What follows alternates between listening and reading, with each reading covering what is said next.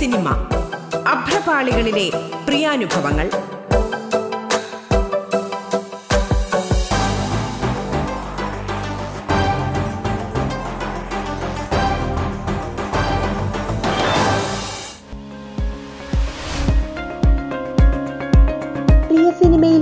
Cinema വിശേഷങ്ങൾ പങ്കുവയ്ക്കാൻ നമ്മോടൊപ്പമുള്ളത് പ്രശസ്ത ഛായാഗ്രാഹകനും സംവിധായകനുമായ ശ്രീ തനു ബാലക്കാണ്. ആയിരത്തിലധികം പരസ്യ ചിത്രങ്ങൾ സംവിധാനം ചെയ്യുകയും ഓഫ് ദ പീപ്പിൾ ട്രെയിൻ എന്നീ സിനിമകൾക്ക് ക്യാമറ ചലിപ്പിക്കുകയും ചെയ്തിട്ടുണ്ട്. പൃഥ്വിരാജ് സുകുമാരൻ അതിഥി ബാലൻ എന്നിവരെ കേന്ദ്ര കഥാപാത്രങ്ങളാക്കി ഒരുക്കിയ കോൾഡ് കേസ് എന്ന ഇൻവെസ്റ്റിഗേറ്റീവ് ഹൊറർ ത്രില്ലറാണ് ശ്രീ തനു ബാലക്കിന്റെ ആദ്യ ഫീച്ചർ ഫിലിം. ദുരൂഹമായ നരഹത്യാ കേസ് അന്വേഷിക്കാനെത്തുന്ന പോലീസ് ഉദ്യോഗസ്ഥനായ എ സി പി സത്യജിത്തായാണ് ചിത്രത്തിൽ പൃഥ്വിരാജ് എത്തുന്നത്. അന്വേഷണാത്മക പത്രപ്രവർത്തകയായ മേധ എന്ന കഥാപാത്രമായി അതിഥിയും എത്തുന്നു. ജോമോൻ ടി ജോണും ഷമീറും ആൻഡോ ജോസഫും ചേർന്നാണ് സിനിമ നിർമ്മിച്ചിരിക്കുന്നത്. ജൂൺ മുപ്പതിന് ഒ ടി ടി പ്ലാറ്റ്ഫോമിൽ റിലീസ് ചെയ്ത കോൾഡ് കേസ് ഇതിനോടകം ഹിറ്റ് സിനിമകളുടെ ചാർട്ടിൽ ഇടം നേടിക്കഴിഞ്ഞു. ശ്രീ തനു ബാലക്കിന് പ്രിയ സിനിമയിലേക്ക് സ്വാഗതം.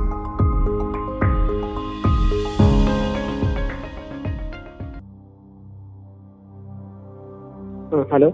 ആ നമസ്കാരം. ഞാൻ തനു ബലക്കാണ് കോൾ എന്ന ഫിലിമിന്റെ ഡയറക്ടറാണ് ഷൂട്ട് ചെയ്ത സമയത്ത് സംഭവിക്കുന്ന എല്ലാം രസകരമായിരുന്നു. ഭയങ്കര ആഹ്ലാദജനകമായിരുന്നു. ആസ്വാദ്യമായിരുന്നു. ഇപ്പോ രസകരമായ ഒന്ന് രണ്ട് കാര്യം പറയാം. ഒന്ന് ഞങ്ങളുടെ വീട്ടിൽ ഈ പറയുന്ന വീട്ടിൽ ജീവിതം മൊത്തം നടക്കുന്നുണ്ട്. ഷൂട്ട് നടക്കുമ്പോൾ സാധാരണഗതിയിൽ ഒരു സിനിമയുടെ ഷൂട്ട് നടക്കാന്ന് പറഞ്ഞു കഴിഞ്ഞാൽ ജീവിതം മുഴുവൻ സ്റ്റക്ക് ആവുമല്ലോ എല്ലാവരും മാറി മാറി നിൽക്കണം ഇതങ്ങനല്ല. വീട്ടിന്റെ പുറത്ത് സിനിമ വീട്ടിന്റെ അകത്ത് കറി ഉണ്ടാകുന്നുണ്ട് ചോറുണ്ടാകുന്നുണ്ട് തുണി കലക്കുന്നുണ്ട് തുണി വിരിച്ചിടുന്നുണ്ട്. അപ്പൊ നമ്മുടെ ഫ്രെയിമിൽ തുണി വരാതിരിക്കാൻ വേണ്ടിയിട്ട് അവർ ശ്രദ്ധിക്കുകയല്ല. അതായത് അവർ കഷ്ടപ്പെടുകയല്ല. അവരുടെ തുണി ഇടുന്നതിന്റെ അകത്തേക്ക് നമ്മുടെ ഫ്രെയിം കയറി പോകാതിരിക്കാൻ വേണ്ടിയിട്ട് നമ്മൾ ശ്രദ്ധിച്ച് മാറി ഒതുങ്ങുന്നതാണ് സിനിമ ചെയ്യുന്നത്. സത്യം പറഞ്ഞാൽ സിനിമയെ ജീവിതം ശല്യപ്പെടുത്താതിരിക്കുകയല്ല. പകരം ജീവിതത്തെ ശല്യപ്പെടുത്താതെ സിനിമ ഇങ്ങനെ ഒരു സൈഡിലേക്ക് മാറുക ചെയ്യുന്നത് അതിങ്ങനെ എന്താ ഇപ്പൊ നാലഞ്ച് ദിവസം സംഭവിച്ചുകൊണ്ടിരിക്കുക അതുപോലെ ജന്തു ജീവജാലങ്ങളുണ്ടല്ലോ? കാക്കകൾ ഉത്തകൾ അപ്പൊ ഇവർക്കൊക്കെ ഞാൻ ഈ വേണ്ടിയല്ല ഞാനിവിടെ താമസിക്കാൻ തുടങ്ങിയ കാലം തൊട്ട് ഇവിടുത്തെ ഒരു മരച്ചുവട്ടിൽ ഒരു തെങ്ങിന്റെ ചുവട്ടിൽ ഞാൻ ഭക്ഷണം ഇട്ട് കൊടുക്കും എല്ലാ ദിവസവും. അപ്പോ അതുകൊണ്ട് ഞാൻ ഉച്ച നേരത്ത് അല്ലെങ്കിൽ നാലു മണി നേരത്തൊക്കെ അഞ്ചു മണി നേരത്തൊക്കെ പുറത്തേക്ക് ഇറങ്ങുകയാണെങ്കിൽ രണ്ട് സമയത്ത് ഉച്ചയ്ക്ക് ഭക്ഷണം ഇട്ട് കൊടുക്കും. സന്ധ്യക്ക് ഇത് നിങ്ങൾ ചേക്കാറാൻ പോകുന്നതിന് മുമ്പായിട്ട് എന്തെങ്കിലും ബാക്കി ഇരിക്കുന്നുണ്ടെങ്കിൽ അത് ഇട്ട് കൊടുക്കും. അപ്പൊ ഈ സമയത്തൊക്കെ ഞാൻ പുറത്തേക്ക് ഇറങ്ങിയാൽ ഈ പ്രദേശം മുഴുവൻ പെട്ടെന്ന് കാക്കകൾ വരും. കാക്കകൾ ഒക്കെ വരും. അതുകൊണ്ട് ഈ സിനിമയിൽ അങ്ങനെ ഒരു സംഭവം വേണ്ടി വന്നപ്പോ ഞാൻ ക്യാമറാമാൻ മുഹമ്മദിനോട് പറഞ്ഞു ഒന്നും പേടിക്കണ്ട ഞാൻ ആ പുറത്തോട്ട് പാത്രമായിട്ട് ഇറങ്ങിയാൽ മതി. എല്ലാ കാക്കകൾ ഇവിടെ വന്നോളും എന്ന് പറഞ്ഞു. പക്ഷെ നമ്മൾ ഇത് ഷൂട്ട് ചെയ്യാൻ വേണ്ടിട്ട് ക്യാമറ വെച്ച് കഴിഞ്ഞാൽ നമ്മൾ ഇറങ്ങി ഒറ്റ കാക്കാൻ പറ്റില്ല അല്ലെങ്കിൽ ഭക്ഷണം എടുത്ത് വിട്ട് കഴിഞ്ഞ് കഴിഞ്ഞാൽ കാക്കകളൊക്കെ അപ്പുറം ഇപ്പുറമൊക്കെ മാറിയിരിക്കും. അതായത് അവർക്ക് അറിയാവുന്നത് പോലെ ഷൂട്ടിംഗ് ആണ് നടക്കുന്നത്. അപ്പോ ഞങ്ങൾ അഭിനയിക്കാൻ അങ്ങനെ താല്പര്യപ്പെടുന്നില്ല. ഞങ്ങളെ അങ്ങനെ അറ്റിച്ച് അഭിനയിപ്പിക്കാമെന്ന് വിചാരിക്കണ്ട എന്നുള്ള മട്ടിലാണ് കാക്കകളുടെ മൊത്തം പെരുമാറ്റം. അല്ലെങ്കിൽ കുയിലുകൾ ഇതൊന്നും വരുന്നില്ല. എല്ലാം അപ്പുറത്ത് മാറിയിരിക്കും. നമ്മൾ ക്യാമറയായിട്ട് മാറി വന്ന് തിന്നും. അതല്ലെങ്കിൽ ഞാൻ തൊട്ടടുത്ത് നിന്നാലും ഭക്ഷണം കഴിക്കുന്ന വിധത്തിൽ അവരുമായിട്ട് പരിചയമായതാ. പേരൊന്നും അറിയില്ലെങ്കിൽ പരിചയമായിട്ടില്ല. ഇത് ഒരു നിവൃത്തിയില്ല. അവസാനം സിനിമ ഷൂട്ടിംഗ് വളരെ കുറച്ച് ദിവസം ഉണ്ടായിരുന്നു രണ്ട് മൂന്ന് ദിവസം കൊണ്ട് ഞങ്ങൾ ഷൂട്ട് ചെയ്തിരുന്നു പക്ഷെ പിന്നീട് രണ്ട് ദിവസത്തോളം മുഹമ്മദ് ഒന്നും ചെയ്യാതെ കാത്തിരിക്കുക. ഈ കാക്കകൾക്ക് മാത്രം. മമ്മൂട്ടിയെ മോഹൻലാലിനെയൊക്കെ കാത്തിരിക്കുന്ന പോലെ കാക്കകൾ വന്ന് ചോറ് തിന്നണം. ഇതിന് കാത്തിരിക്കുക. കാക്കകൾക്ക് വരുന്നുമില്ല. അവസാനം മുഹമ്മദ് പോകാമെന്ന് തീരുമാനിച്ചു. മുഹമ്മദിനെ ഈ ഒളി യാത്രയിലൂടെ കൊണ്ടുവിടണം വീട്ടിൽ. ക്യാമറയൊക്കെ വണ്ടിയെ കയറ്റാൻ നേരത്തെ എല്ലാം റെഡിയാക്കുമ്പോ പെട്ടെന്ന് കാക്കുകളൊക്കെ വരുന്നു. നമ്മൾ ചോർത്ത് കൊടുക്കുന്നു കാക്കകൾ വന്ന് കഴിക്കുന്നു നമുക്ക് വേണ്ടത്ര ഷോട്ടുകൾ കിട്ടുന്നു. അതുപോലെ ഒരു കാക്ക കലാപം നമ്മൾ പ്ലാൻ ചെയ്തിട്ടുണ്ട്. കാക്കകളുടെ ഭയങ്കരമായ കരച്ചിലും വെള്ളം നിങ്ങൾ കണ്ടിട്ടുണ്ടോ എന്ന് അറിയത്തില്ല. കാക്കകൾ ചില സമയത്ത് എന്തെങ്കിലും ആപത്തുണ്ടാകുമ്പോൾ അല്ലെങ്കിൽ ഏതെങ്കിലും ഒരു കൂട്ടത്തിലുള്ള ഒരെണ്ണത്തിന് സഹായം വേണ്ടപ്പോ ഒരു വലിയ ബഹളം ഉണ്ടാക്കാറുണ്ട്. അങ്ങനെ ഒരു ബഹളം വേണം. ഈ സമയത്തിന് പെട്ടെന്ന് ഇവർ ഭയങ്കരമായിട്ട് നമ്മൾ ഉദ്ദേശിക്കുന്ന വിധത്തിലുള്ള ഒരു ബഹളം ഉണ്ടാക്കി തന്നു. അതായത് ഏതാണ്ട് ഈ കാക്കകളെല്ലാം കൂടെ ആ പടം തീരാൻ പോവാ. നമുക്ക് ചോറ് തരുന്ന ആളല്ലേ? അയാളുടെ പടത്തോട് നമ്മൾ ഇനി ഇങ്ങനെ നിസ്സഹകരണ പ്രസ്ഥാനം വേണ്ട സഹകരിച്ചേക്കാം എന്ന മട്ടിലാണ് ഇത് ചെയ്യുന്നത്. ഭയങ്കര രസകരമായ ഭയങ്കര രസമുള്ള ഒരു ഇതായിരുന്നു. അതുപോലെ ഒരു ബുദ്ധിമുട്ടുണ്ടായ ഒരു സംഗതി നമുക്ക് ഈ സിനിമയിൽ ഭയങ്കര വരണ്ട പ്രതലമാണ് വേണ്ടത്. വേനലിന്റെ പ്രതലം. ആ സമയത്ത് ചാടിക്കയറി ഒരു മഴ പെയ്തു. അതേസമയം സിനിമയിൽ രണ്ട് ഘോര മഴകൾ വേണം തന്നെ. അത് കഴിഞ്ഞിട്ട് ഈ സമയത്ത് കാത്തിരിക്കുമ്പോഴത്തേക്കും മഴയിട്ട് പെയ്യത്തുമില്ല. ഗംഭീരമായ മഴയും നമ്മൾ ക്യാമറ വെക്കുമ്പോൾ മഴ നിന്ന് പോകും. രാത്രിയിൽ ക്യാമറ എല്ലാം സെറ്റ് ചെയ്ത് വെച്ച് ഇങ്ങനെ വെയിറ്റ് ചെയ്തിട്ടുണ്ട്. ഉറങ്ങാതെ ഒരാൾ ഉറങ്ങും മറ്റാൾ ഉണർന്നിരിക്കും. അങ്ങനെ ഞാനും മുഹമ്മദും മാറി മാറി ഉറങ്ങാതെ കാത്തിരുന്നിട്ടുണ്ട്. മഴ പെയ്തില്ല. പിന്നെ ഒരുവിധം കിട്ടിയ ഒരു മഴ വെച്ച് നമ്മൾ എഫക്റ്റ് ഒക്കെ കൊടുത്ത് അഡ്ജസ്റ്റ് ചെയ്തിരിക്കുകയാണ് സിനിമയിൽ ചെയ്തിരിക്കുന്നത്. അതുപോലെ മോളും മോനും ആണല്ലോ കൂടെ സഹായിക്കാനുള്ളത്. പക്ഷെ ഇതിൽ കൊതുമ്പ് പൊക്കണമെങ്കിൽ മതിലിന് പുറത്തു പോയിട്ട് ഒരാൾ കൊതുമ്പ് ഇങ്ങനെ പൊക്കുകൊണ്ട് അകത്ത് എന്നാണ് അപ്പോ മോളോട് അവൾ ഒമ്പതാം ക്ലാസ്സിൽ പഠിക്കുന്ന കുഞ്ഞാണല്ലോ. അവൾ പോയിരുന്ന് അത് ഒന്ന് രണ്ട് തവണ പൊക്കാൻ നോക്കിയപ്പോ ആളുകളൊക്കെ അവിടുന്ന് ഇവിടുന്ന് ഇത് എന്തായി ചെയ്യുന്ന ശ്രദ്ധിക്കാൻ തുടങ്ങി. അപ്പുറത്തെ വീടുകളിലൊക്കെ ഉള്ളവര് വഴിയെ അപൂർവമായിട്ട് നടന്നു പോകുന്നവര് അവരവിടെ നിൽക്കിച്ചു അപ്പൊ അവൾക്ക് ഭയങ്കര മടി. പിന്നെ കൊതുമ്പ് കാണിക്കുന്ന ഷോട്ടുകൾ മാത്രം ഞാൻ പോയി നിന്ന് പൊക്കും. നാരായണിയായിട്ട് ഞാൻ തന്നെ അവിടെ പോയി നിന്ന് അതേസമയം ഞാൻ ഇത് കാണുന്നതായിട്ടുള്ള ഓവർ ദ ഷോൾഡർ ഷോട്ട് ഉണ്ട്. ആ ഷോട്ട് എടുക്കണമെങ്കിൽ എനിക്ക് പോയി നിൽക്കാൻ പറ്റത്തില്ല. അപ്പൊ എന്താ ചെയ്യുന്നതെന്ന് പറഞ്ഞു കഴിഞ്ഞാൽ ക്യാമറ എല്ലാം റെഡിയാക്കിയിട്ട് അത് ഓൺ ചെയ്യുന്ന കാര്യം മോളെ പഠിപ്പിച്ചു കൊടുത്തിട്ട് മോൾ അവിടെ നിന്ന് മുഹമ്മദ് ഓക്കെ എന്ന് ക്യാമറ ഓൺ എന്ന് വിളിച്ചു പറയുമ്പോഴത്തേക്കും എനിക്ക് വിളിച്ചു പറയാൻ പറ്റത്തില്ല. കാരണം ഞാൻ വിളിച്ചു പറഞ്ഞ എന്റെ അങ്ങ്. അപ്പൊ അതുകൊണ്ട് ആ ഷോട്ടിൽ ഞാൻ എന്തോ പറഞ്ഞ പോലെ ഫീൽ ചെയ്യും. അപ്പൊ അവിടുന്ന് വിളിച്ചു പോകുന്നുണ്ട് അതായത് ക്യാമറാമാൻ ക്യാമറ ഇവിടെ ഓൺ ചെയ്തിട്ട് അപ്പുറത്ത് പോയി നിന്നിട്ട് ഈ കൊതുമ്പ് പൊക്കണം അത് കൃത്യമായിട്ട് ആ ഒരു പെർട്ടിക്കുലർ സ്ഥലത്ത് വരണം. അത് അടയാളപ്പെടുത്തി വെച്ച് ചെയ്താലും ചിലപ്പം ഫ്രെയിമിന്റെ നമ്മൾ ഉദ്ദേശിക്കാത്ത സ്ഥലത്തായി പോകും. അത് ഇങ്ങനെ ഇങ്ങനെ ഇങ്ങനെ ഇങ്ങനെ നിരന്തരമായിട്ട് ഉള്ള തമാശകളാണ്. ചിത്രീകരണം കഴിഞ്ഞിട്ട് ഡബിങ് നടക്കുന്ന സമയത്ത് പെട്ടെന്ന് വീണ്ടും ട്രിപ്പിൾ ലോക്ക്ഡൌൺ വന്നു. ഞങ്ങൾ താമസിക്കുന്ന സ്ഥലത്ത്. അപ്പോ ഇത് തലേ ദിവസം രാത്രി അറിഞ്ഞിട്ട് വണ്ടി കൊണ്ടുപോയി ഒരു ഒന്നര കിലോമീറ്റർ അപ്പുറത്ത് മെയിൻ റോഡിൽ ഹൈവേയിൽ കൊണ്ടിട്ടു. എന്നിട്ട് രാവിലെ നാല് മണിക്ക് എഴുന്നേറ്റ് കാരണം അഞ്ചു മണിയാകുമ്പോൾ പോലീസ് വന്ന് വഴി അടച്ചു കിട്ടും. അപ്പൊ നാല് മണിക്ക് എഴുന്നേറ്റ് നടന്ന് ഈ കാറിൽ ചെന്നിട്ട് നമ്മൾ ആ കാർ എടുത്തുകൊണ്ട് അങ്ങ് പോയി. ആ സ്റ്റുഡിയോ എന്ന് പറയുന്നത് നമുക്ക് വേണ്ടി ഒതുക്കത്തിൽ തുറക്കുന്നതാണ്. അവിടെ അയാൾ വന്നത് തുറക്കണമെങ്കിൽ പത്ത് മണിയാവും എന്നിട്ട് പുറത്തുനിന്ന് ഷട്ടർ ഇട്ടിട്ടാണ് വർക്ക് ചെയ്യുന്നത്. അപ്പൊ ആ പത്ത് മണി വരെ ഞങ്ങൾ എന്റെ കാറിൽ ഇങ്ങനെ ആ കോഴിക്കോട് പട്ടണത്തിലൂടെ വെറുതെ ഇങ്ങനെ ഒരുപാട് സ്ഥലത്തൊന്നും പോകാൻ പറ്റത്തില്ല. കാരണം എന്താണെന്ന് പോലീസ് ചോദിക്കും. അതുകൊണ്ട് ആ കടൽ തീരത്തിന്റെ സൈഡിൽ കൂടെ ഒക്കെ ഇങ്ങനെ ഏതാണ്ട് നാല് മണിക്കൂർ പതുക്കെ കാർ അങ്ങോട്ടും ഇങ്ങോട്ടും ഓടിച്ചോണ്ട് ഇറന്നിട്ട് പത്ത് മണി വരെ നിന്ന്. ഇങ്ങനെ രസകരവും അല്ലാത്തതുമായിട്ടുള്ള പലതരം അനുഭവങ്ങൾ ഇങ്ങനെ ഒരുപാടുണ്ട്. ഒരുപാട് ഒരുപാട് സംഭവമുണ്ട്. ഇങ്ങനെ ഓർമ്മ പറഞ്ഞു അല്ലെങ്കിൽ പറഞ്ഞു പോയാൽ കുറെ നേരം ഇങ്ങനെ ആലോചിച്ച് പറഞ്ഞുകൊണ്ടേ ഇരിക്കേണ്ടി വരും അൻവർ അബ്ദുള്ള എന്ന് പറയുന്ന ആരും അറിയാത്തൊരു മനുഷ്യൻ. ഞാൻ കുറച്ച് കഥകളൊക്കെ എഴുതിയിട്ടുണ്ട് ചില പുസ്തകങ്ങളൊക്കെ പുറത്തു വന്നിട്ടുണ്ട് എന്നൊക്കെ ഉള്ളത് ശരിയാണ്. എന്റെ പുസ്തകങ്ങൾ പരമാവധി ഒരു മൂവായിരം കോപ്പിയാണ്.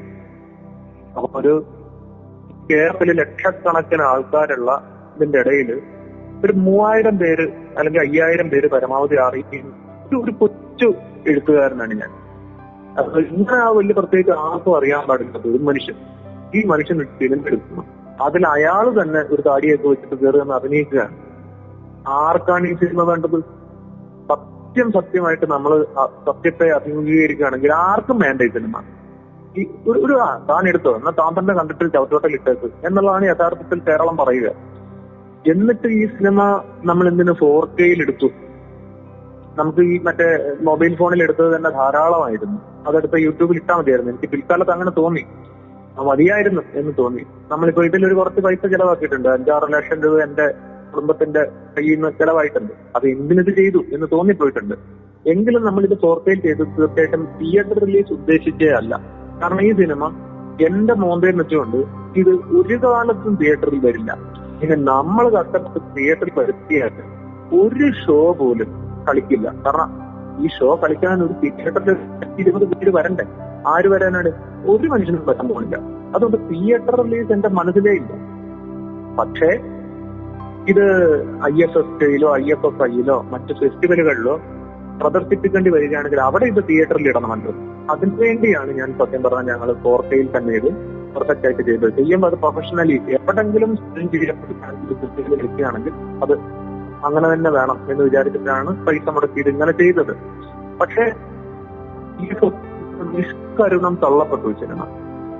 ഞാൻ ഡിസംബർ ഏതാണ്ട് ഇരുപത്തഞ്ചിനാണ് ഈ സിനിമയുടെ റിസൾട്ട് അറിയുന്നത്. ഞാൻ പ്രതീക്ഷിച്ചിരുന്നത് അതിൽ പ്രവേശനം കിട്ടുമെന്നാണ്. സിനിമ നല്ലതോ മോശമോ എന്ന് ഞാൻ ഇപ്പോഴും പറയേണ്ട അർത്ഥമില്ല ചിലപ്പോൾ മോശമായതുകൊണ്ടായിരിക്കും അവർ തള്ളിയത്. അല്ല നല്ലതായിട്ട് സിനിമ ഒന്നുകൊണ്ടായിരിക്കും അവർ തള്ളിയത്. എങ്കിലും എനിക്ക് വലിയൊരു ഒരു ആഘാതമായി കഴിഞ്ഞു അവിടെ ഇങ്ങനെ കൊണ്ടല്ല. ഐ എഫ് എഫ് സിയിൽ തള്ളിക്കഴിഞ്ഞാൽ പിന്നെ ഈ സിനിമ എങ്ങനെയാണ് ആളുകളിലേക്ക് എത്തിക്കുക? ആളുകളെ എങ്ങനെ കാണിക്കും? ഞാൻ എന്റെ ചില അടുത്ത സുഹൃത്തുക്കൾക്ക് ഇതൊന്ന് ലിങ്ക് വിമിയോ ലിങ്ക് അയച്ചിട്ട് അവർ ഓരോരുത്തരെയും എട്ടും പത്തും പ്രാവശ്യം വിളിച്ചു പറഞ്ഞിട്ട് പോലും അവർ കാണാൻ തയ്യാറാകുന്നില്ല. ആ ഞാൻ നാളെ കാണാം. ആ മറ്റന്നാൾ കാണാം. അർജന്റ് പിന്നത്തെ ആഴ്ച എന്റെ ഭാര്യയുടെ അനിയത്തിയുടെ കല്യാണം അതിന്റെ തിരക്കിൽ അത് കഴിഞ്ഞിട്ട് കാണാം. ഒരാളെ ഒന്ന് കാണിക്കാൻ വേണ്ടിയിട്ട് നമ്മൾ പത്ത് ദിവസം ചെലവഴിക്കുക. അങ്ങനെയാണെങ്കിൽ നൂറ് പേരെ കാണിക്കുമ്പോഴത്തേക്ക് എന്റെ ജീവിതം ഏതാണ്ട് ഒരു പരുവത്തിലാവും. അതുകൊണ്ട് ആ പരിപാടിയും വിട്ട് ഞാൻ ഈ സാധനം ചവിറ്റുകൊട്ടയിൽ ഇട്ടതാണ്. ഇല്ല. ഇതിനൊരു ഒരു ലൈഫ് ഇല്ല ഈ സിനിമക്ക് എന്ന് പറഞ്ഞിട്ട് ഞാൻ ചവിട്ടുകോട്ടയിൽ ഇട്ടതാണ്. അവിടെ വെച്ചാണ് ഈ സിനിമയെ ഭ്രമണപഥത്തിൽ എത്തിച്ചേ അടങ്ങൂ എന്ന് തീരുമാനിച്ചുകൊണ്ട് എന്റെ എന്റെ എന്താ പറയാ സഹോദരന് തുല്യമായിട്ടുള്ള സുഹൃത്ത് ബാലു മുരളീധരൻ നായർ അതേപോലെ ആർട്ടിസ്റ്റും കോട്ടയം ആർ ടി ഓഫീസിലെ ജീവനക്കാരനും നടനും ഒക്കെ ആയിട്ടുള്ള സിനിമ ഫിലിം മേക്കറുമായിട്ടുള്ള ബാലു അദ്ദേഹം ഇറങ്ങി പുറപ്പെടുന്നു. എന്നോട് പറഞ്ഞിട്ട് പോലുമല്ല. ഞാനൊന്ന് നോക്കട്ടെ എന്ന് മാത്രം ഒരു സൂചന നൽകി. ഒരു ഒന്നൊന്നര മാസം അല്ലെങ്കിൽ ഒരു രണ്ട് മാസത്തോളം ഇതിന്റെ പിന്നാലെ നടന്നിട്ടാണ് ഇതിനിങ്ങനെ ഒരു O T T platform R K Bijuraj എന്ന് പറയുന്ന അദ്ദേഹം വഴി റൂട്ട്സ് വീഡിയോസിൽ ഒരു ഒ ടി ടി പ്ലാറ്റ്ഫോം റെഡിയാക്കുന്നത് യാദർച്ഛികമായിട്ട് അത് എന്റെ ചലച്ചിത്രത്തിലെ ഗുരു എന്ന് വിശേഷിപ്പിക്കാവുന്ന ഞാൻ ആരുടെ ആളുടെ കൂടെ നിന്നിട്ടുള്ളത് ജയരാജാറിന്റെ കൂടെയാണ്. അദ്ദേഹം നേതൃത്വം നൽകുന്ന ഒരു സംഭവമായി തീരുകയും ചെയ്തു. അങ്ങനെ എന്തായാലും ആ സിനിമ റൂട്ട്സിൽ വരുന്നു. റൂട്ട്സിൽ ഈ സിനിമ വന്ന് ഇതിനെ തുടർന്ന് എന്നെ എന്റെ ഒരു സഹായി കൂടിയായിട്ടുള്ള എന്റെ കൂടെ സ്കൂളിൽ പഠിച്ചിട്ടുള്ള ഒരു സുഹൃത്ത് അദ്ദേഹം വിളിക്കുകയാണ് നിരൂപ് ഗുപ്ത. അദ്ദേഹം വിളിച്ചിട്ട് അദ്ദേഹമാണ് ബാക്കി ഈ പടം നമുക്ക് ഞാൻ അപ്പൊ എന്റെ അവസ്ഥ എന്റെ ഒരു ഭീകരമായിട്ടുള്ള അവസ്ഥയൊക്കെ പറഞ്ഞപ്പോഴത്തേക്കും അവനും സഹായിക്കാൻ വേണ്ടിയിട്ട് അവന്റെ ചില കണക്ഷൻസ് വെച്ചിട്ടാണ് മറ്റ് ചാനലുകൾ ഏതാണ്ട് ഇങ്ങോട്ട് ആവശ്യപ്പെട്ടെന്നോണമാണ് മറ്റ് ചാനലുകളിലേക്ക് ഇത് വരുന്നത്. അങ്ങനെ ഇപ്പൊ ഇതുവരെ ഇപ്പൊ നാല് ഒ ടി ടി പ്ലാറ്റ്ഫോമുകളിൽ റിലീസ് ആയിട്ടുണ്ട്. റൂട്ട്സ് വീഡിയോയിലുണ്ട് അതുപോലെ വിനിയ എന്ന് പറയുന്ന ഒരു ഒ ടി ടി പ്ലാറ്റ്ഫോമിലുണ്ട് ലൈം ലൈറ്റ് എന്ന് പറയുന്ന ഒരു ഒ ടി ടി പ്ലാറ്റ്ഫോമിലുണ്ട് അതുപോലെ ഫസ്റ്റ് ഷോസ് എന്ന് പറയുന്ന ഒരു ഒ ടി ടി പ്ലാറ്റ്ഫോമിലുണ്ട് ഇത്രയും സ്ഥലത്ത് ഇപ്പൊ കളിക്കുന്നുണ്ട്. പിന്നെ കെയ്വ് എന്ന് പറയുന്ന ഒരു ഒ ടി ടി പ്ലാറ്റ്ഫോം ഉണ്ട് ബിരിയാണി ഒക്കെ റിലീസ് ചെയ്ത. ആ ഒ ടി ടി പ്ലാറ്റ്ഫോമുകാരും ചോദിച്ചിട്ടുണ്ട്. ഇത്രയും സ്ഥലത്ത് ഇത് എത്തിപ്പെട്ടിട്ടുണ്ട്. അപ്പോ സത്യം പറഞ്ഞാൽ ജനുവരിക്ക് ഡിസംബറിൽ ഐ എസ് എസ് കെയിൽ നിന്ന് തള്ളപ്പെടുന്നു. ജനുവരിയിൽ ഇത് നമ്മുടെ അടുത്ത സുഹൃത്തുക്കളെ കാണിക്കാനൊക്കെ ശ്രമിച്ച് പരാജയം ചില ആളുകൾ ഒട്ടും പോസിറ്റീവായിട്ട് റെസ്പോണ്ട് ചെയ്യാതിരിക്കുന്നു. ഇങ്ങനെയൊക്കെ വന്നപ്പോഴത്തേക്കും ജനുവരിയോടുകൂടി ചരിത്രത്തിന്റെ ചവറ്റുകുട്ടയിൽ ഞാൻ തന്നെ എന്റെ കൈകൊണ്ട് തന്നെ സിനിമയാണ് പിന്നീട് ജൂണിൽ ഇങ്ങനെ സമയത്ത് റിലീസ് ആവുകയും അത്യാവശ്യം ആളുകൾ കാണുന്നു. ആളുകൾ കാണുന്നു നല്ല അഭിപ്രായം പറയുന്നു. സത്യം പറഞ്ഞാൽ എന്നെ സംബന്ധിച്ചിടത്തോളം ഇതൊരു ഇതൊരു ഇതൊരു ബമ്പർ ഹിറ്റാണ്. എത്ര പേര് കണ്ടു എന്ന് എനിക്കറിയില്ല. ബട്ട് എന്നെ സംബന്ധിച്ചിടത്തോളം അല്ലെങ്കിൽ ഇതിന്റെ കൂടെ പ്രവർത്തിച്ച ആളുകളെ സംബന്ധിച്ചിടത്തോളം ഇത് വലിയൊരു സന്തോഷമാണ്. വലിയ ബമ്പർ ഹിറ്റാണ്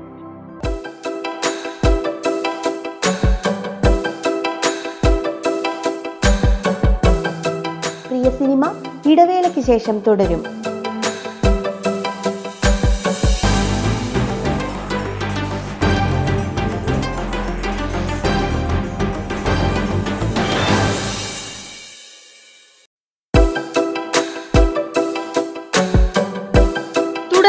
കേൾക്കാം. പ്രിയ സിനിമ. പ്രിയ സിനിമയിൽ ഇന്ന് കോൾഡ് കേസ് എന്ന പുതിയ ചലച്ചിത്രത്തിന്റെ വിശേഷങ്ങളുമായി നമ്മോടൊപ്പമുള്ളത് പ്രശസ്ത ഛായാഗ്രാഹകനും സംവിധായകനുമായ ശ്രീ തനു ബാലക്കാണ്.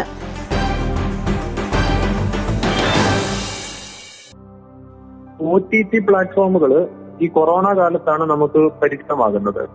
ഒ ടി ടി പ്ലാറ്റ്ഫോമുകൾ ഏതാണ്ട് തിയേറ്ററിന് സമാനമായിട്ട് അല്ലെങ്കിൽ തിയേറ്ററിനേക്കാൾ വലിയ അത്ഭുതമായിട്ടില്ല നമുക്ക് കേരളത്തിൽ അഞ്ഞൂറ് തിയേറ്റർ ഉണ്ടെന്ന് വിചാരിക്കാം. അല്ലെങ്കിൽ ആയിരത്തഞ്ഞൂറ് തിയേറ്റർ ഉണ്ടെന്ന് വിചാരിക്കാം. ഈ ആയിരത്തി അഞ്ഞൂറ് തിയേറ്ററിൽ എത്ര സിനിമ ഒരു സമയത്ത് ഇടാൻ പറ്റും? ഓരോ ഷോയും വേറെ വേറെ സിനിമ ഇട്ടാൽ പോലും ആയിരം സിനിമ ആയിരത്തി അഞ്ഞൂറ് തിയേറ്ററിൽ ഇടാൻ പറ്റും ഒരു ദിവസം. അല്ലേ?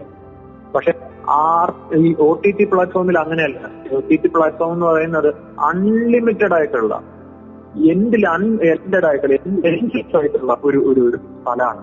എത്ര സിനിമ വേണമെങ്കിലും അവരുടെ ഒരേ ദിവസം ആയിരം സിനിമ റിലീസ് ചെയ്യണം? റിലീസ് ചെയ്യാം. ഒരു ലക്ഷം സിനിമ റിലീസ് ചെയ്യണം? റിലീസ് ചെയ്യാം. അതിനുള്ള വെർച്വൽ സ്പേസ് അവിടെ ഉണ്ടായാൽ മതി. അത് അവർ ഉള്ള സ്ഥലമാണ് ഇപ്പൊ ആമസോൺ പോലെയോ നെറ്റ്ഫ്ലിക്സ് പോലെയോ ഒക്കെ ഉള്ള സ്ഥലങ്ങൾ എത്ര സിനിമ വേണമെങ്കിലും ഉൾക്കൊള്ളാൻ പറ്റുന്ന സ്ഥലമാണ് രണ്ടാമത് തിയേറ്ററിൽ ഒരു സിനിമ ഇട്ടു. ആദ്യത്തെ ഷോ ആരും വന്നില്ല. അല്ലെങ്കിൽ എട്ട് പേരെ ആ തിയേറ്ററിൽ അത് ഓടിച്ചോണ്ട് പോകാൻ പറ്റത്തില്ല. അവരെന്ത് ചെയ്യും? ആ സിനിമ കാണിക്കത്തില്ല. അടുത്ത ഷോയ്ക്ക് ആൾ വന്നില്ലെങ്കിൽ സിനിമ എടുത്ത് മാറ്റി വെച്ചിട്ട് വേറെ സിനിമ ഇടും ഇവിടെ അങ്ങനല്ല. ഇവിടെ ആ പടം റിലീസ് ചെയ്തു. ആദ്യത്തെ ദിവസം ആരും വന്നില്ലേ? ഒരു പ്രശ്നമില്ല ഒരു മാസം ആരും വന്നില്ലേ? ഒരു പ്രശ്നമില്ല അവിടെ കിടന്നോളും. ഒരു വർഷം കഴിഞ്ഞിട്ടാണ് ആദ്യത്തെ ആൾ വന്ന് വരുന്നത്? ഒരു പ്രശ്നമില്ല അവിടെ കിടന്നോളും. അതായത് ഏത് സിനിമയും അവിടെ ഉണ്ട്. എറ്റേണലി ഇറ്റ് ഈസ് പ്രസന്റ് എന്നുള്ളതാണ്. അപ്പൊ അതുകൊണ്ട് ആളുകൾക്ക് എപ്പോ വേണമെങ്കിലും വരാം. ഇതിപ്പം മതിലുകൾ എന്ന് പറയുന്ന സിനിമയെ കുറിച്ച് എന്നോട് ഒരാൾ പറഞ്ഞത് ഇതിനൊരു റെട്രോ എഫക്ട് ഉണ്ട് എന്നാണ്. അതായത് പുള്ളി പറഞ്ഞതാണ് ഫസൽ റഹ്മാൻ എന്ന് പറയുന്ന ഒരു നിരൂപകനാണ്. അദ്ദേഹം പറഞ്ഞത് ഈ ചരിത്ര അനുഭവങ്ങളെ സൂക്ഷിച്ചു നോക്കിയാൽ നമുക്ക് മനസ്സിലാവും എല്ലാ ചരിത്ര അനുഭവവും എല്ലാവരും അനുഭവിച്ച കാര്യമല്ല. പക്ഷെ പിൽക്കാലത്ത് ഈ ചരിത്ര അനുഭവം മനുഷ്യന്റെ കോമൺ എക്സ്പീരിയൻസ് ആയിട്ട് മാറും ഇപ്പൊ ഉദാഹരണത്തിന് അദ്ദേഹം തന്നെ പറഞ്ഞ ഉദാഹരണമാണ്. നമ്മുടെ ഹിറ്റ്ലർ നമ്മുടെ ഹിറ്റ്ലർ എന്ന് പറയാൻ പറ്റുമെന്ന് എനിക്കറിയില്ല. ആരുടെ അല്ല ഹിറ്റ്ലർ അല്ലെ? നമുക്ക് ആർക്കും ഉൾക്കൊള്ളാൻ പറ്റാ പറ്റാളെ മറ്റേ നമ്മുടെ ഹിറ്റ്ലർ എന്ന് പറഞ്ഞ പ്രശ്നമാണ്. ഹിറ്റ്ലർ നമ്മുടെ വല്ലാത്ത ഹിറ്റ്ലർ. നമ്മുടെ ഹിറ്റ്ലർമാർ വേറെ ഉണ്ട് നമ്മുടെ വല്ലാത്ത ഹിറ്റ്ലർ. ആ ഹിറ്റ്ലർ ഒരുപാട് ജൂതന്മാരെ കൊന്നൊടുക്കി. ഇതൊരു ചരിത്രാനുഭവമാണ്. പക്ഷെ ഇത് ജൂതന്മാർ അനുഭവിച്ച ചരിത്രാനുഭവമാണ്. ഞാൻ അനുഭവിച്ച ചരിത്രാനുഭവമല്ല. ഇന്ത്യക്കാർ അനുഭവിച്ചതല്ല പക്ഷേ അത് പിൽക്കാലത്ത് എന്തായി? പത്തോ ഇരുപതോ കൊല്ലങ്ങൾക്ക് ശേഷം. സംഭവം നടന്ന് പത്തോ ഇരുപതോ കൊല്ലങ്ങൾക്ക് ശേഷം അത് മനുഷ്യാനുഭവത്തിന്റെ കോമൺ എക്സ്പീരിയൻസ് ആയി മാറി. കോമൺ എക്സ്പീരിയൻസ് ആയി മാറുക മാത്രമല്ല അത് അനവരതം. വേണമെങ്കിൽ അതിന്റെ പിന്നിൽ ഗൂഢാലോചന ഉണ്ടോ എന്ന് പോലും ആരോപിക്കാവുന്ന വിധത്തിൽ ആയിരക്കണക്കിന് ഫോംസിൽ അത് വന്നു. അത് എഴുത്തുകാര് നൂറ്റിക്കണക്കിന് നോവലിസ്റ്റുകൾ അത് കഥയാക്കി. ചെറുകഥാകൃത്തുക്കൾ കവികൾ ചലച്ചിത്രകാരന്മാര് മറ്റ് കലാ ആവിഷ്കാര ഏഹ് കാരന്മാര് കാരികൾ ഒക്കെ ഈ ഒറ്റ അനുഭവത്തെ സിനിമയും കലയും നൃത്തവും സംഗീതവും നാടകവും ഒക്കെ ആക്കി പരിവർത്തിപ്പിച്ചു. ഇപ്പോഴും അതിന്റെ എക്സ്പീരിയൻസ് തീർന്നിട്ടില്ല. അത് അനുഭവിച്ചതിന്റെ തൊട്ടു പിന്നാലെ റീസൺ ഹിസ്റ്ററി ആയിട്ട് ഇരുന്നപ്പോ ഉണ്ടായിരുന്നതിനേക്കാൾ വലിയൊരു സംഭവമാണ് അതൊരു പാർ ഹിസ്റ്ററി ആയിട്ട് കുറെ കൂടെ എവേ ആയിട്ട് നിൽക്കുമ്പോഴത്തേക്ക് ഉണ്ടാകുന്ന ഈ റിട്രോ എഫക്ട് അതേസമയം ലോക മനുഷ്യന് ഉണ്ടായിട്ടുള്ള ഒരു യുണീക്ക് എക്സ്പീരിയൻസ് എന്ന് പറയുന്നത് ഈ പാൻഡമിക് ആണ് ഈ കൊറോണ പാൻഡമിക് ആണ്. ലോകയുദ്ധം ലോകത്തിന്റെ മുഴുവൻ എക്സ്പീരിയൻസ് അല്ല. കേരളത്തിന്റെ ഒരു പുതിയ വേൾഡ് വാർ എന്ന് പറയുന്നത്. ഇൻഫ്ലുവൻസ എന്ന് പറയുന്നത് ഒരു ലോക എക്സ്പീരിയൻസ് അല്ല. അതല്ലെങ്കിൽ കുരിശുദ്ധം എന്ന് പറയുന്ന ഒരു ലോക എക്സ്പീരിയൻസ് അല്ല. But this pandemic corona nineteen is a unique experience അത് നൂറ്റി അമ്പത്തേഴ് രാജ്യങ്ങളാണ് ആകെ ഉള്ളതെങ്കിൽ ഈ നൂറ്റി അമ്പത്തേഴ് രാജ്യങ്ങളിലും കൊറോണ എത്തിയിട്ടുണ്ട്. കൊറോണ എത്തിപ്പെടാത്ത ഒരു രാജ്യം പോലും ഇല്ല. യുണീക്ക് ആയിട്ടുള്ള എക്സ്പീരിയൻസ് ആണ്. അത് കേരളത്തിലെ എക്സ്പീരിയൻസ് തന്നെയാണ് അമേരിക്കയിലെ എക്സ്പീരിയൻസ് വളരെ ഇന്റീരിയർ ആയിട്ടുള്ള സൂക്ഷ്മമായിട്ടുള്ള അനുഭവങ്ങളിൽ അത് വ്യത്യസ്തപ്പെട്ടെങ്കിലും യുണീക്ക് എക്സ്പീരിയൻസ് ആണ്. ഇങ്ങനെ ഒരു യുണീക്ക് എക്സ്പീരിയൻസ് പക്ഷെ കണ്ട് അനുഭവിച്ച ഉടനെ തന്നെ വീണ്ടും അത് കാണുമ്പോൾ അതിന്റെ എക്സ്പീരിയൻസ് ചിലപ്പോ വ്യത്യസ്തമായിട്ട് ഫീൽ ചെയ്തേക്കാം. പക്ഷെ പത്ത് കൊല്ലം കഴിഞ്ഞ് അല്ലെങ്കിൽ ഇരുപത് കൊല്ലം കഴിഞ്ഞ് ഈ സിനിമയുടെ ഹിസ്റ്ററിക്കൽ എക്സ്പീരിയൻസിന് ഒരു റെട്രോ എഫക്ട് വരും. എന്നാണ് ഫസൽ റഹ്മാൻ പറഞ്ഞത്. അത് ഞാൻ ഉൾക്കൊള്ളുന്നു. അപ്പൊ ഇതിന് വേറൊരു റീഡിങ് വേറൊരു അതും ഞാൻ വിചാരിക്കുന്നു. നമ്മൾ പറഞ്ഞു വന്ന വിഷയം ഒ ടി ടിയുടെ കാര്യമാണ്. ഒ ടി ടികൾ വളരെ വ്യാപകമായിട്ട് എല്ലാ സിനിമകളെ ഉൾക്കൊള്ളാനാകുന്ന വിധത്തിൽ വളരുകയാണ്. അതിന് മറ്റൊരു സംഗതി സിനിമകൾക്ക് വലിയ പൈസ കൊടുത്തുകൊണ്ട് ഒ ടി ടികൾക്ക് എല്ലാ സിനിമകളും വാങ്ങാനാവില്ല അപ്പൊ പുതിയൊരു സംവിധാനം വന്നിട്ടുണ്ട്. നമ്മുടെ സിനിമ വന്നത് പേ പെർ വ്യൂ എന്ന് പറയുന്ന ഒരു പുതിയ സംവിധാനത്തിലാണ്. നിങ്ങൾ സിനിമ കണ്ടാൽ എനിക്ക് കുറച്ച് പൈസ കിട്ടും. നിങ്ങൾ ഇപ്പൊ അതിന് വില മുപ്പത് രൂപയാണ്. അല്ലെങ്കിൽ അമ്പത് രൂപ ഇതിന്റെ വില വെച്ചിരിക്കുന്നെങ്കിൽ മുപ്പത് രൂപ കൊടുത്ത സിനിമ ആണുമ്പോൾ അമ്പത് രൂപ കൊടുത്ത സിനിമ ആണുമ്പോൾ അതിൽ ഒരു മേജർ ഷെയർ ആ സിനിമ എടുത്ത ആൾക്ക് കിട്ടും. അതിന്റെ ഒരു മൈനർ ഷെയർ ഈ സിനിമ ഇട്ടിരിക്കുന്ന ഒ ടി ടി പ്ലാറ്റ്ഫോമിന് കിട്ടും. അപ്പോ ഒരു സിനിമയും നഷ്ടമല്ല അവസ്ഥയ്ക്ക് വരുന്നു അപ്പൊ ഞാനൊരു അമ്പത് ലക്ഷം രൂപ മുടക്കി അല്ലെങ്കിൽ രണ്ട് കോടി രൂപ മുടക്കി ഒരു സിനിമ എടുത്തു.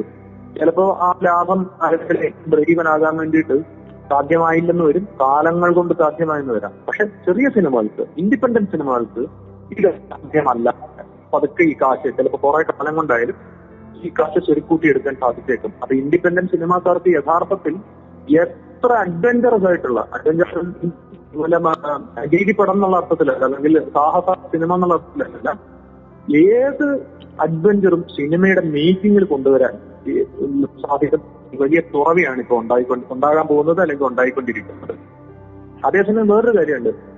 ടെക്നിക്കൽ സൈഡ് വളരെ യൂസർ ഫ്രണ്ട്ലി ആവുകയും ആർക്കും സിനിമ എടുക്കുന്ന അവസ്ഥയിലേക്ക് പണ്ട് സമീറാം അഹ്മൽ ബസ് പറഞ്ഞ ഡിജിറ്റൽ സിനിമ എന്ന് പറയുന്നത് സിനിമ പെൻ പെന്നിൻ പെൻ ഉപയോഗിച്ച് എഴുതുന്ന പോലെ ക്യാമറ ഉപയോഗിച്ച് സിനിമ എടുക്കുന്ന ഒരു സംഗതിയാണെന്ന് പ്രവചിച്ചത് പോലെയുള്ള കാലത്ത് ഇപ്പൊ നമ്മൾ വന്നിരിക്കുകയാണ്.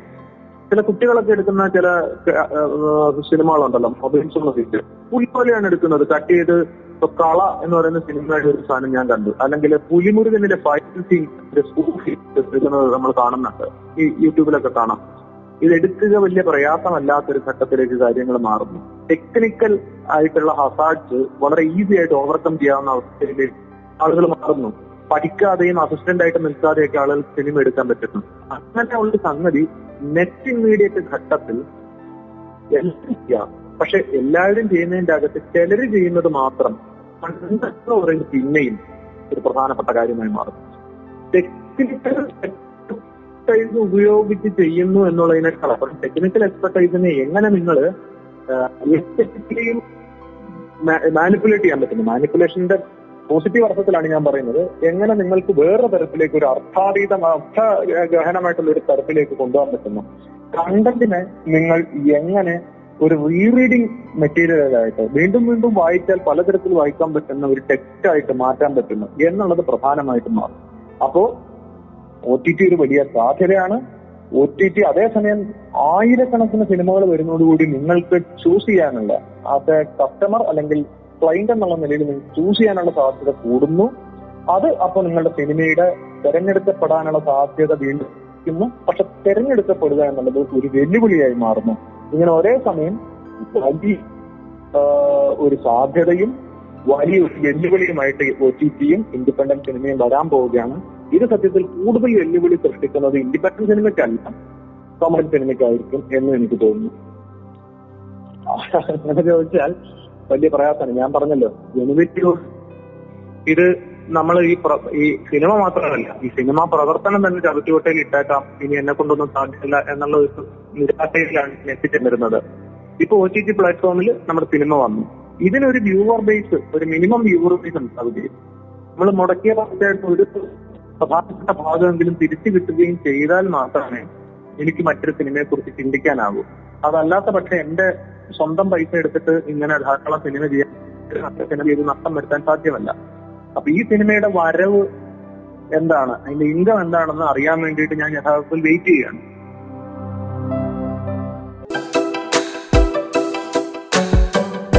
പ്രശസ്ത ഛായാഗ്രാഹകനും സംവിധായകനുമായ ശ്രീ തനു ബാലൻ കോൾഡ് കേസ് എന്ന പുതിയ ചലച്ചിത്രത്തിന്റെ വിശേഷങ്ങൾ പങ്കുവച്ച പ്രിയ സിനിമയുടെ ഇന്നത്തെ അധ്യായം ഇവിടെ പൂർണമാകുന്നു.